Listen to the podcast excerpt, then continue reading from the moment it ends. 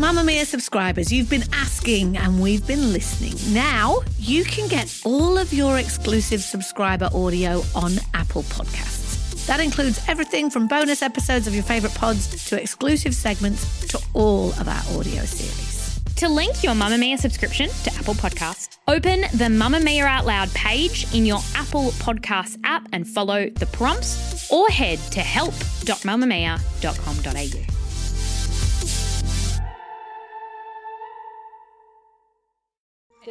You're listening to a Mamamia podcast. Mamamia acknowledges the traditional owners of land and waters that this podcast is recorded on. Hello and welcome to You Beauty, Mamamia's daily podcast for your face. I'm Kelly McCarren, and it's Thursday, which means I spotlight a particular topic in Beautyland. Today, I'm going to do another beauty brand history lesson, and I thought the Glossier would be a super interesting one to deep dive on. We can't even get the bloody brand here in Australia unless you do like that mail thingy or get a US pal to send it to us, but a lot of it's CBF doing that. But it is still a brand that every beauty lover has heard of and frothed over at some point. So I just thought, let's do Glossier. What a good one. A few years ago, when I was in New York for work, I literally blocked out some time in my calendar to visit one of their fancy flagship stores. And my boss was like, what is this? And I said, oh, do you want to come with me? She doesn't care about beauty. So she was like, no, you weirdo.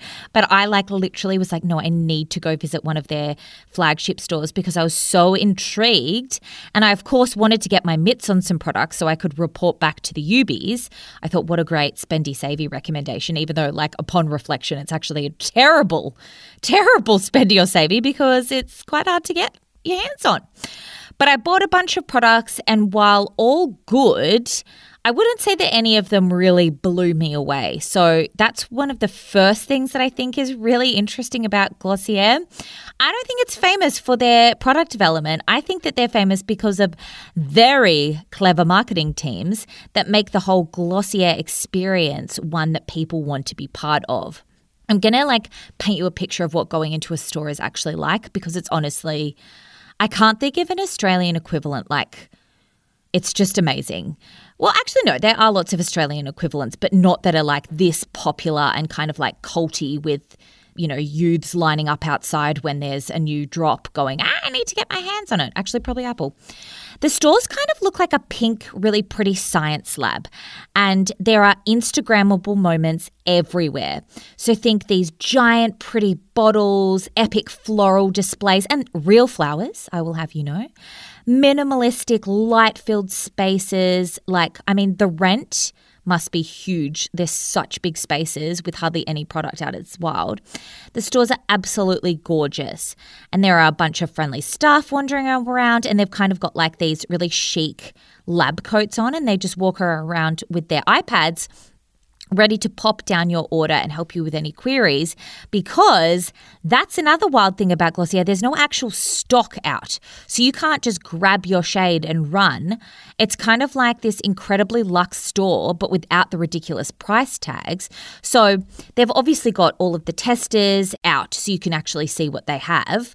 But you know, if you go into like a drugstore and the test is everything's just quite messy and I don't know, it just doesn't look like that. It looks really luxe, but of course you still touch everything and can have a little look.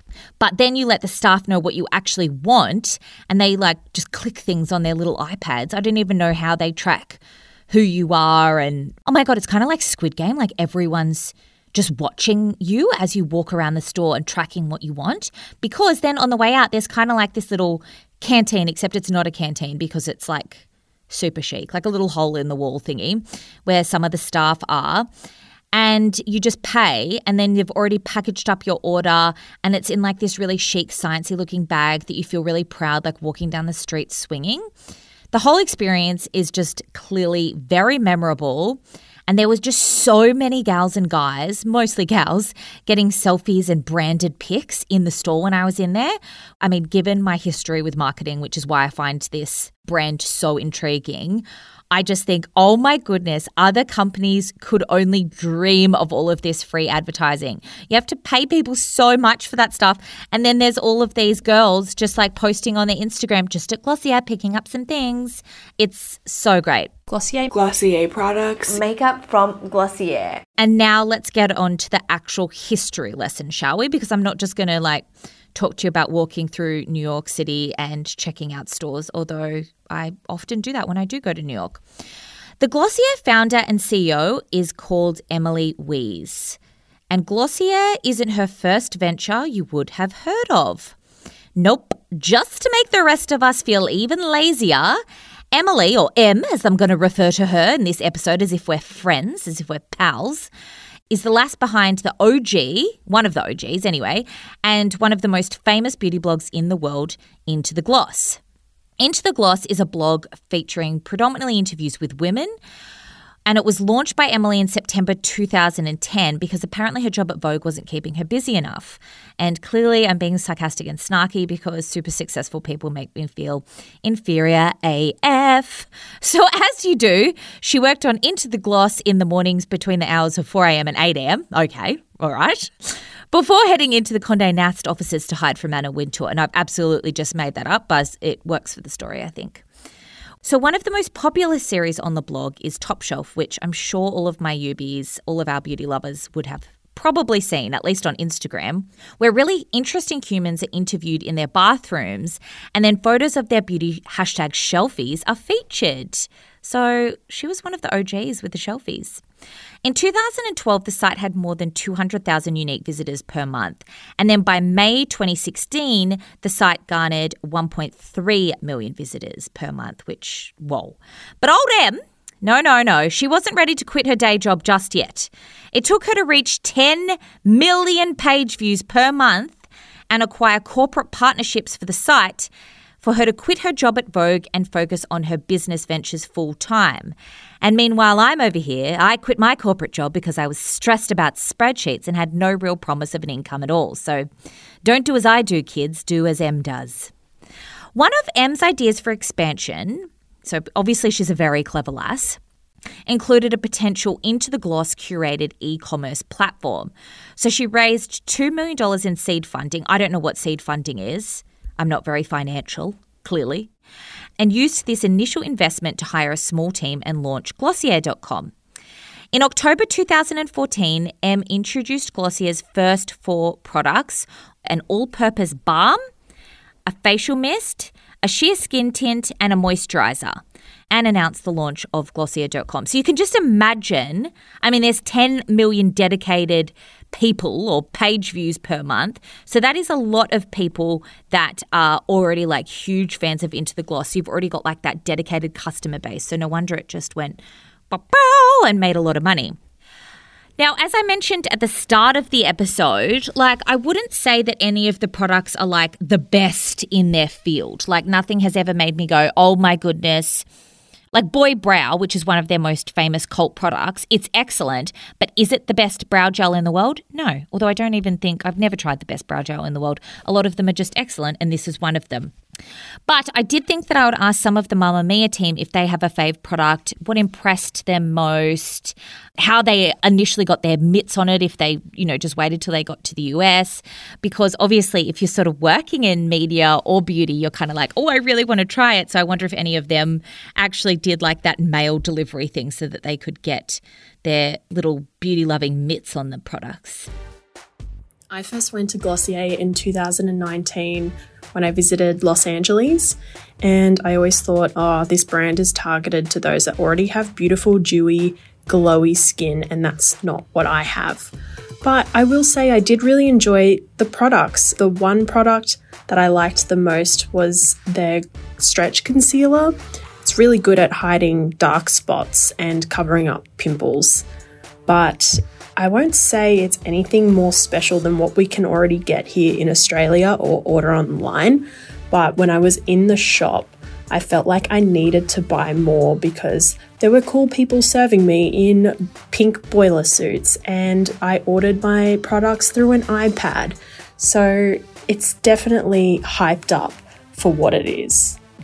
So back in, I think it was 2018, one of my best friends went to New York and she was super, super excited to go to Glossier and line up at their beautiful pink shop. And she messaged me and said, Do you want anything? And I went, oh, I'd love to try the jelly cleanser because that's meant to be like, at the time at least, that was like one of their hero products. So she brought it back and I loved the smell of it. I loved the packaging of it. I thought it was so, so cute. And then I used it over weeks. I gave it a real hot go. So I think I used it for about three months and it ended up just breaking me out. Since then, I have avoided jelly cleansers altogether and I sadly ended up just giving the product to my sister. I managed to get some Glossier when I was in London. There was a pop up store, and I thought it was a really good opportunity to check it out. The store looked awesome, and my sister said she'd buy me a bunch of stuff for my birthday while we were over there. So I got the Boy Brow, which I think was my favorite. It's just a really nice gel for your eyebrows, and it's tinted in a really nice color. I also got some eyeliner, which was pretty standard. It was really nice. Some uh, moisturizer that also doubled as a primer, which also feels really nice. But definitely my favorite was Boy Brow.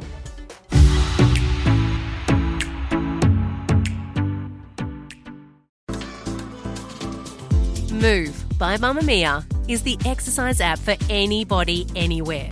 And in case you missed it, we dropped a brand new stretching collection that can be used to improve mobility and bookend your favourite sweat sessions.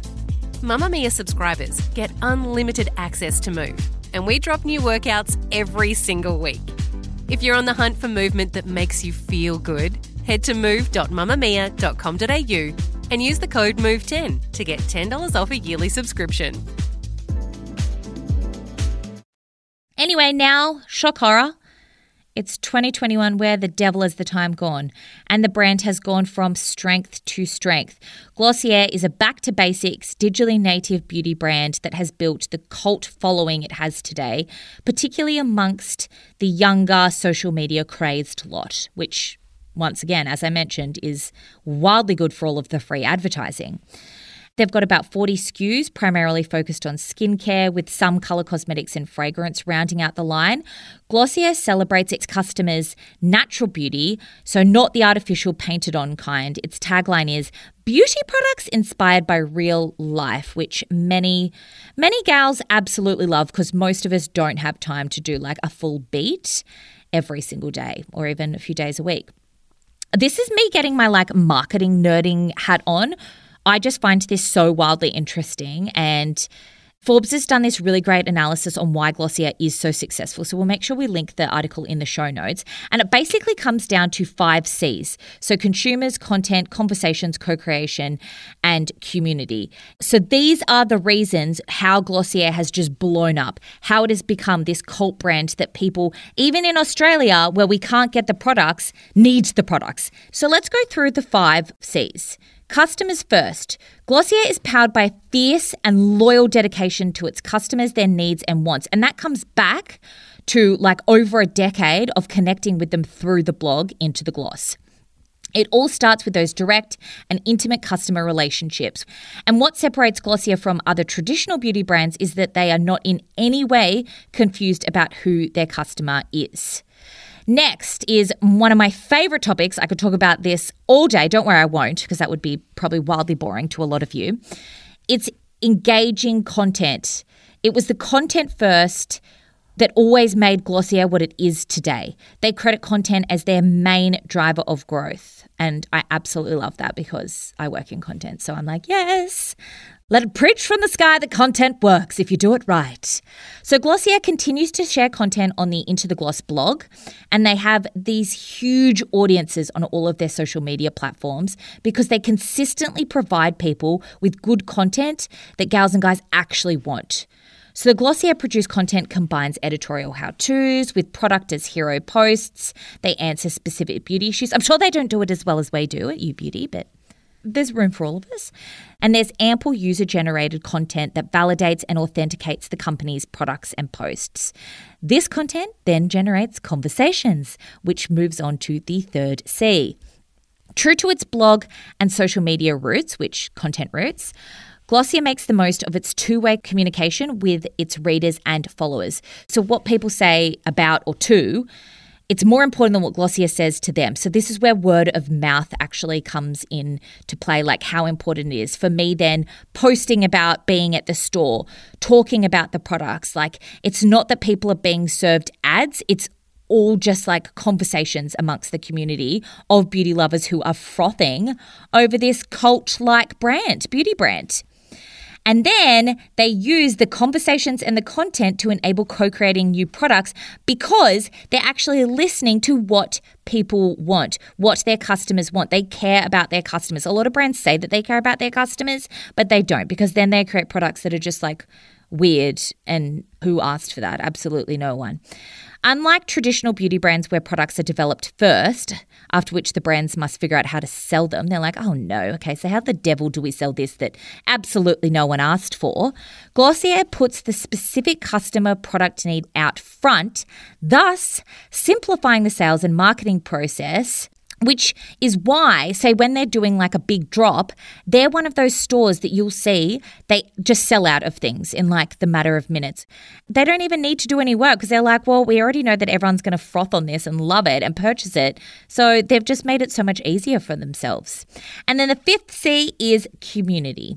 So because Glossier has a relentless focus on the customers, delivering content that connects and generates two way conversations, to then create the co created products, Glossier has built a true community among and between Glossier users that is just the envy of many beauty brands around the world. And I just think that they've done a fantastic job.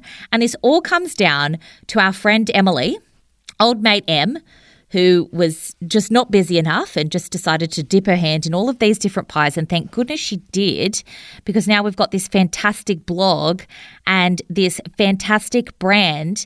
It's just amazing and it can give us so many lessons about marketing and I just absolutely love it. Anyway, I want to hear from you. What are your thoughts on Glossier? Have you tried it? Do you agree with me? Like, I mean, as I said, none of the products were like, oh my God, the best in their field. But hello, if I go back to America, am I going back into the stores and purchasing a lot of things? Yes, yes, I absolutely am. And then I'll walk back down that street with my Glossier bag, proudly swinging it around. That's basically just a true Yubi. We just love the branding as well. Makes me very happy. Anyway, so let me know what the products are that you've tried, anything that you've loved, anything that you haven't loved. I hope that you've enjoyed your history lesson. It was like a beauty marketing history lesson today. If you have a suggestion for what you'd like an episode on or what brand you'd like a Kelly history lesson on, send us an email or voice memo to youbeauty at mamamia.com.au. I'll be back in your ears tomorrow with Miss Lee for Friday recommendations. Can't wait to hear what she's got in store for me tomorrow. My bank can, though. And if you don't want to miss a single episode of You Beauty Daily, make sure you're following us wherever you get your podcasts. Have a wonderful, tremendous day.